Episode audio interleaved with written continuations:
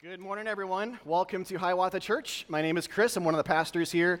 As Spence said, thanks so much for coming today and spending Christmas Eve with us, especially if you're a visitor, uh, maybe family or friends, or one of our neighbors. Uh, we're glad you guys uh, walked in today. And uh, we are going to uh, take a break from our regularly scheduled sermon series in 1 Samuel uh, to preach from Micah 5 today, which is an Old Testament minor prophet. Get there in a second. But Micah 5 has a Christmassy vibe to it and yet at the same time, the subject matter really fits well with what we've been talking about in 1 Samuel. So it'll kind of be a nice extension of the last few weeks if you've been here for that. In fact, last week I mentioned that, that when we looked at David, King David's anointing in 1 Samuel 16, uh, and how God directed Samuel to go to Bethlehem uh, to find David and anoint him king there, in a lot of ways, today's passage uh, fits beautifully uh, with that. It's a, it's a prophecy about Bethlehem that would have occurred about 300 years later after David lived uh, about this small town of Bethlehem being this future place of kind of an uprising of salvation, you could say. How uh, a ruler would come through it and from it uh, in a king in David's line and who would shepherd us and fight our battles and bring us peace. Uh, so it's one of the more common uh, messianic prophecies, actually, that, that, we have in Old Testament scripture, at least more in a direct kind of one to one way. There's so many we could look at, of course, but uh, one that gets uh, often referenced. So some of you may have heard this, but um, we'll get to it in a second. But I'm calling this sermon, Oh Little Podunk, Forgettable Town of Bethlehem, not because those added words make the Christmas song better, but because they further unpack why Bethlehem had to be little in a lot of ways, the gospel itself is at stake because location and theology go together in the Bible, all over the place. This is one of the principal places, I think, though, that we actually see it. Christmas being such an important part of Christianity, the incarnation, um, and so forth, but linked with Bethlehem being so tiny, so small, so forgettable. All right, let's read from Micah 5, 1 to 13. This is an abridged reading, so probably best to follow along on screen, but if you have it in front of you in a Bible, that's great as well.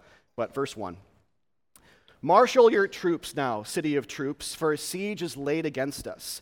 They will strike Israel's ruler on the cheek with a rod.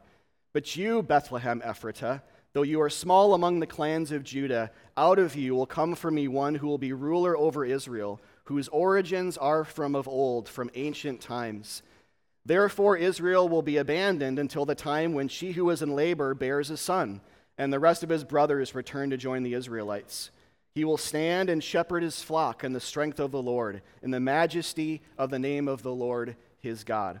And they will live securely, for then his greatness will reach to the ends of the earth, and he will be our peace. When the Assyrians invade our land and march through our fortresses, we will raise against them seven shepherds, even eight commanders, who will rule the land of Assyria with the sword, the land of Nimrod with a drawn sword. He will deliver us from the Assyrians when they invade our land and march across our borders. The remnant of Jacob will be in the midst of many peoples, like dew from the Lord, like showers on the grass, who do not wait for anyone or depend on any man.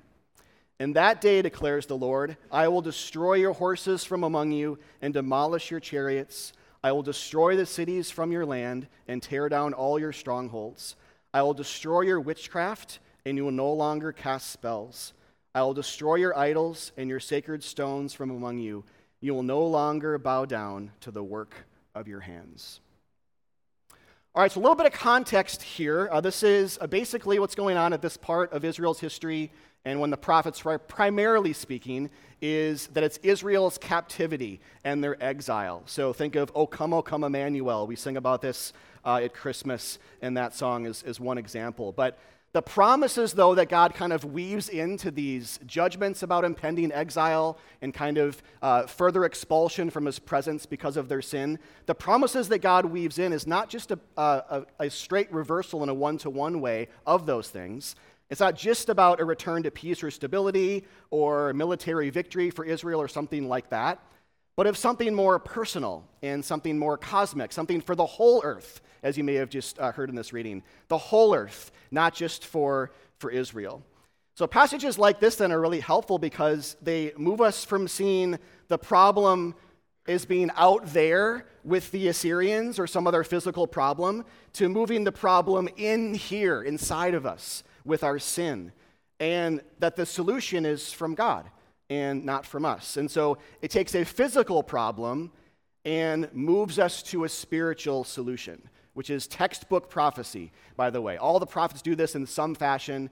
It speaks to Israel's history, it, it kind of um, drapes all of the promises in, in physical language that Israel may have already kind of experienced and are experiencing, but it changes the language into spiritual language. It makes it uh, more about uh, reconciliation with God or for the whole earth or something more spiritual and more eternal rather than something temporary and, and physical. And that's what we see here in Micah 5. So it kind of be like, I'll pick something trivial here to make a point, uh, but it'd be like doing a puzzle and getting to the end of the puzzle and realizing you lost one piece, uh, which may or may not have happened to the Walker family recently. Um, but now, the, the prophetic solution to that would not be so much a time is coming when you will find your puzzle piece, but a time is coming when God will send his son to find you and to fix the unsolved puzzle in your heart. And it will come by way of God Himself being that piece, and a piece that had to be cut into and shaped and harmed so that we might be made whole and forgiven, or something like that. And so, with, with Micah 5, when we approach the New Testament, we see that Matthew picks up on this verse in um, Matthew 2 4 to 6, and says this. One of the first things actually we see in the New Testament when Herod had called together all the chief priests and teachers of the law, he asked them where the Messiah was to be born. In Bethlehem in Judea, they replied, for this is what the prophet has written. But you, Bethlehem, in the land of Judah, are by no means least among the rulers of Judah, for out of you will come a ruler who will shepherd my people Israel. So, a clear reference to Micah 5 2. All right. So, now the big question again today I want to ask and at least partially answer is why Bethlehem? And what else is going on in Micah 5 that further flushes out what we might call this Bethlehem theology? And how does it shape for us what not only Christmas would be about, but what the very heart of Christianity is? So that's the question, all right?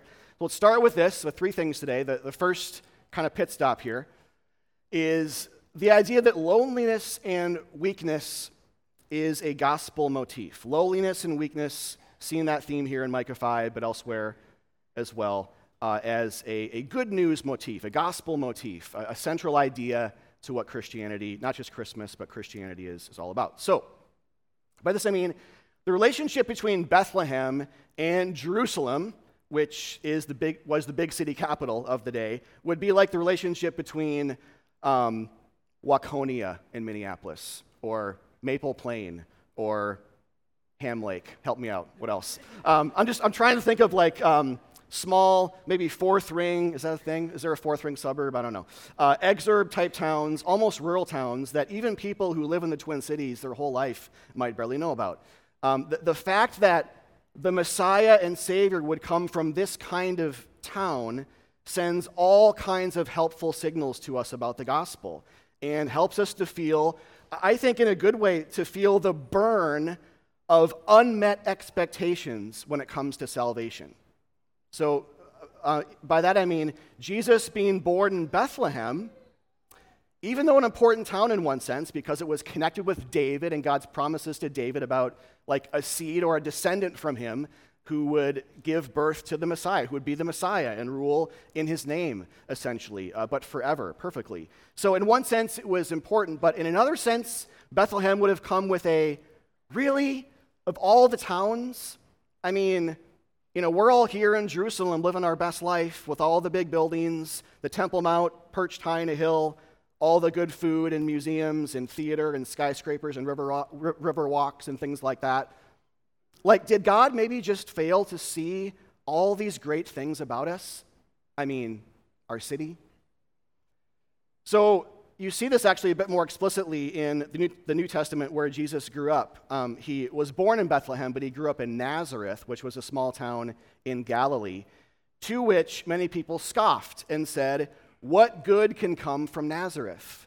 Like, it was actually, that was actually a question people asked. Like, it's such a, such an outskirts town, or so much, so far away from like the central hub of uh, society and culture, that what good could actually come from there? It was kind of a slang, uh, derogatory thing. And so we know this was a thing in history, we know this was a thing in the Bible. Um, an important part of being confronted by how much God was going to associate not with the pinnacle of human ingenuity, but with things that stand opposed to that. In fact, you see it in verse 1 where it says, Marshal your troops, O city.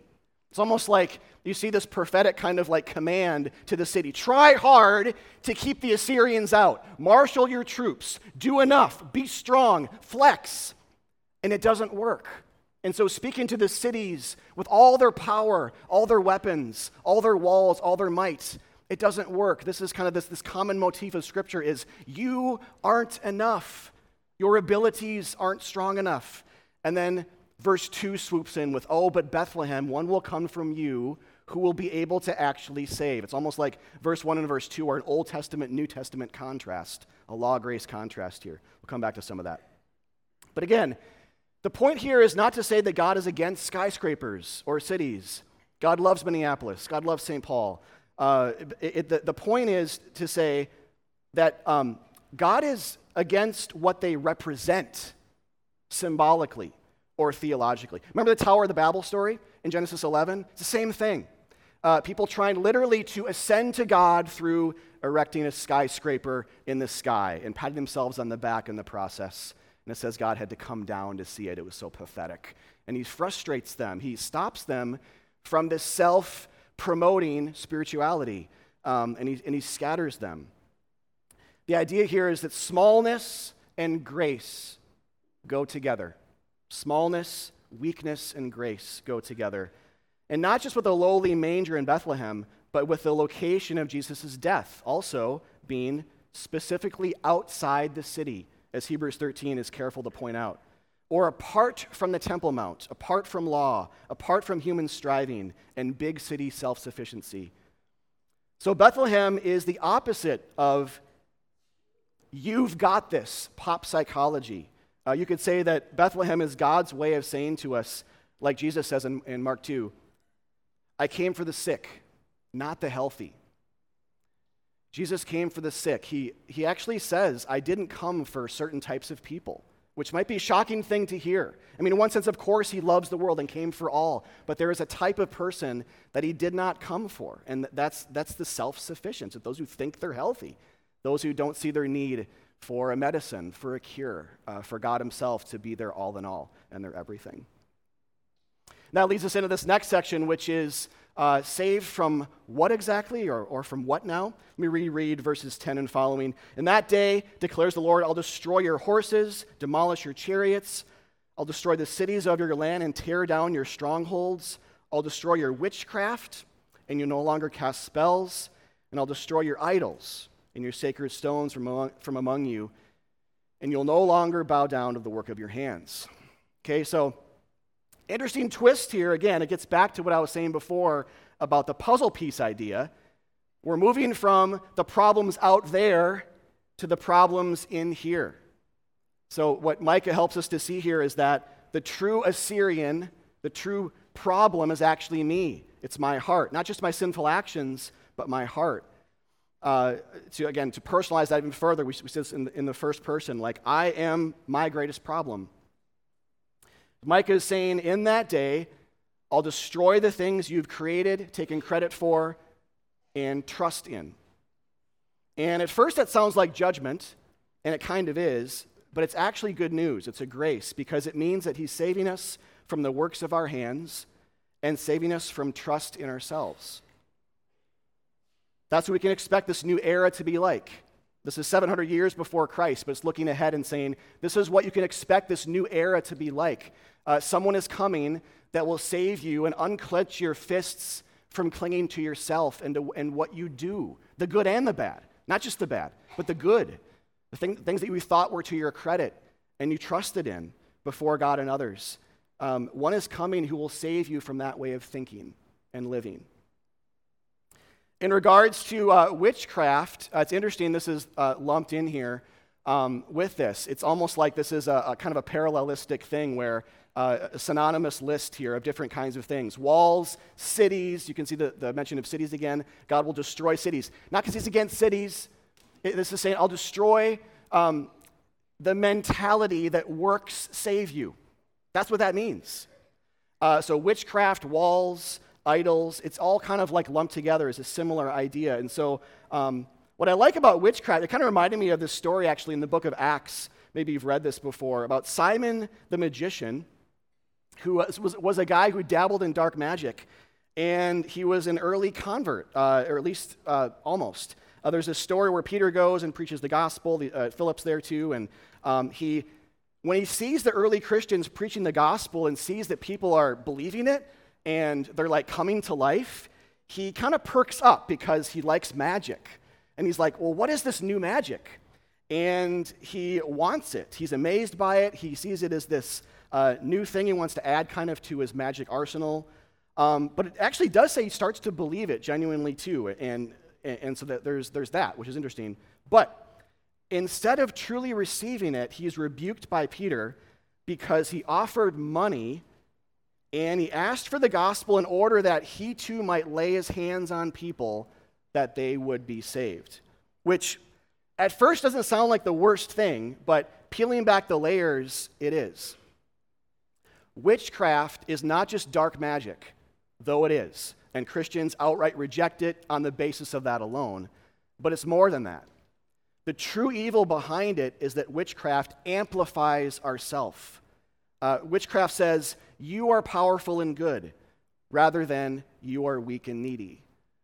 Uh, witchcraft says, The gospel is about me getting all of this power, rather than the gospel is just simply the good news of what God did for me, the good news of Jesus' death and resurrection. And so Simon had to come to terms with this. It actually says at the end of this passage that he was rebuked by Peter and then he repents, and we don't know the end of his story, but probably actually believes truly at the end when he realizes that this gospel meets me in my weakness. It's not just a weapon to make my name more pronounced and powerful so I can do all these great things. Uh, it actually meets me on the floor um, with open hands and a closed mouth, but a glad heart, knowing God loves me as I am. But this again, though, is why Jesus would have to come and be born in such a lowly town and die apart from the witchcraft in our souls, apart from our best efforts, so that we wouldn't be inclined to blend the two. So we would truly bow down to the only one worthy of worship and no longer ourselves. Verse 7 is also helpful, where it says, The remnant of Jacob, kind of speaking of the church, uh, uh, in a sense, ahead of time, Jew and Gentile, the remnants of Jacob, this people God is gathering for himself, will be like the dew of the Lord, like showers on the grass, which do not wait for anyone or depend on man. So note that last phrase. Our very existence and salvation will not depend on any man, including us. It will depend on God Himself. Uh, it, it's saying actually here, saved ones are like the dew on the grass. So, interesting image. Like, think about going out in the fall, um, or actually even now, this warm December, we maybe actually have dew out there, but think about going out in the fall and seeing dew on your car or on the grass. Is your first thought when you see the dew, look at all this dew that I've put everywhere? Look at what I've done to put this dew and drape my car and grass. But no one thinks that, right? Because no one's done anything to put the dew anywhere, it just appears. Uh, this is the exact same thing Jesus says in, in John 3 about the wind. The kingdom of God is like the wind. No one orchestrates the wind or works for it or draws God's attention by being a good person. It just blows where it wants. The dew is the same. And so, what this is saying is a time is coming when salvation would be just seen and appreciated on the basis of God doing it wholesale Himself not us in any way cooperating with him to, to manufacture it. Just like the dew. It's a mystery why it's there at all, like our salvation and like the wind blowing. No one can take credit. All we can do is praise God. And so we gladly move from casting spells to being cast upon by the greatest magic of all, which is God's love for us in Jesus, how his blood covers our sin miraculously and truly makes us new and gives us eternal life.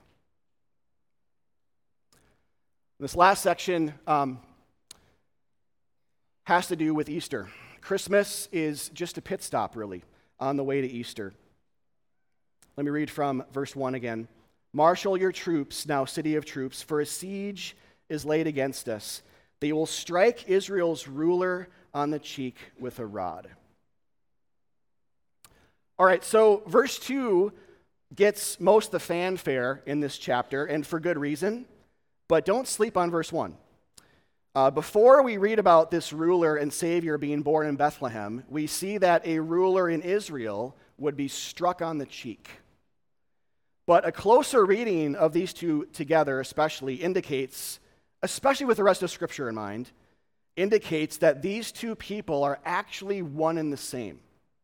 It's not two rulers, but one. The one who will be born to shepherd his people and save them will be the one who will be struck on the cheek. So that somehow, even foggily from this vantage point in history, we might understand that suffering will somehow be a part of God's plan of redemption. But not just anyone's suffering, his own suffering. Uh, John 18, 22 said, this is actually Jesus' arrest, where it says, Jesus said, said these things to the ones who arrested him, to the officials and the chief priests. And one of them in that moment nearby struck him in the face. Actually, some translations say cheek. This is no coincidence. Micah 5:1 is about Jesus' sufferings. A coming ruler who would be struck for his people instead of them. And so the idea is that in association with bringing us home to God and away from exile and being saved is the striking of a ruler. The very one who would save us is the one who would be harmed in the process. And this is precisely the center of all Christian theology is the cross.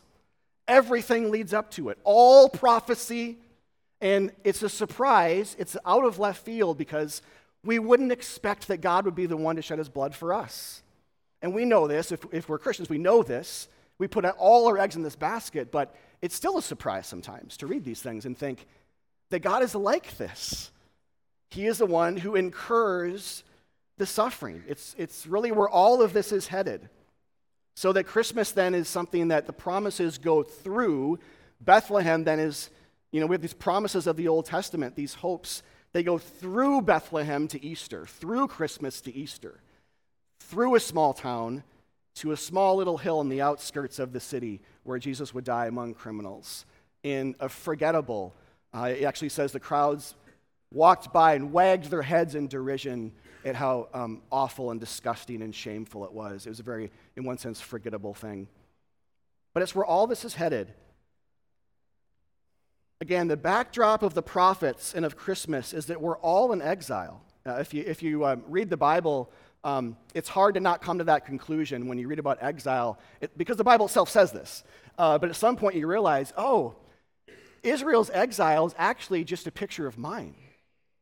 And you come to terms with that, that I'm not where God is, that I've been expulsed from his presence. A lot of that's just self directed, but like Adam and Eve kicked out of the garden, it's been this constant mantra of humanity ever since.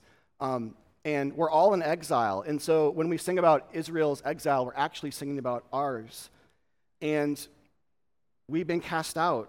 But the good news is that not just that God will reverse that, but that the threats and the judgments and the small townedness and even the exile itself would be incurred by God, not by us.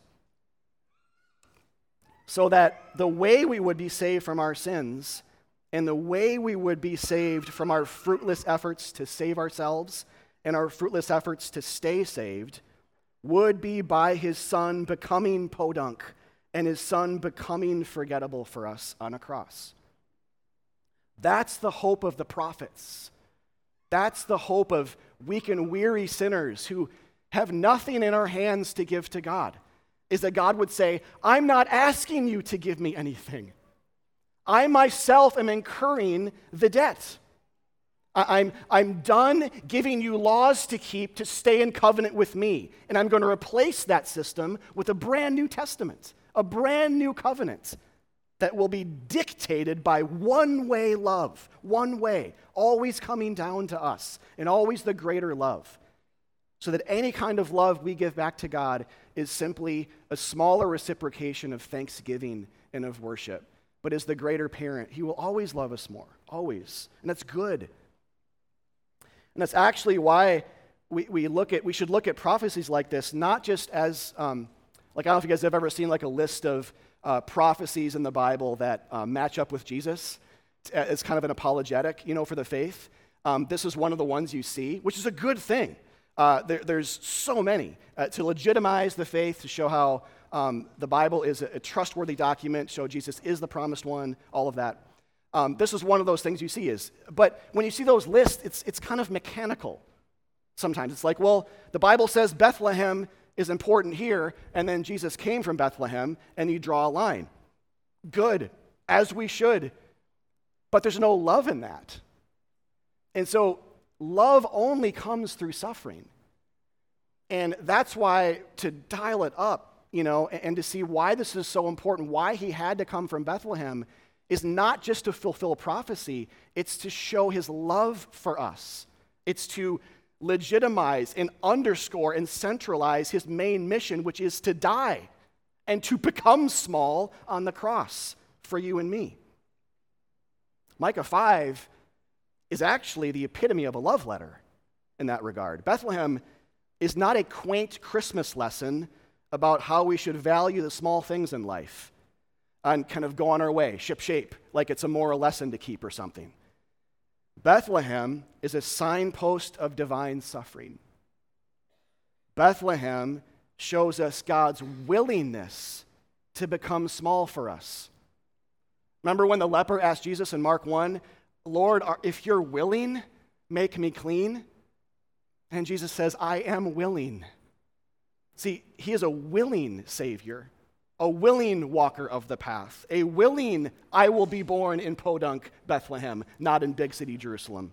He's a willing sufferer for us, so that his love then would finally unclench our fists from the works of our hands, believing that we have to do, do, do, do to be saved, and instead to believe we have to rest, rest, rest, and receive, receive, receive, and let our shoulders down in relief, knowing that God is the shepherd, the peace giver, the one who fights our battles, the one struck on the cheek, the one who makes dew appear out of nowhere, just like our salvation appears out of nowhere. That is apart from our works or apart from law, as Romans 3 says.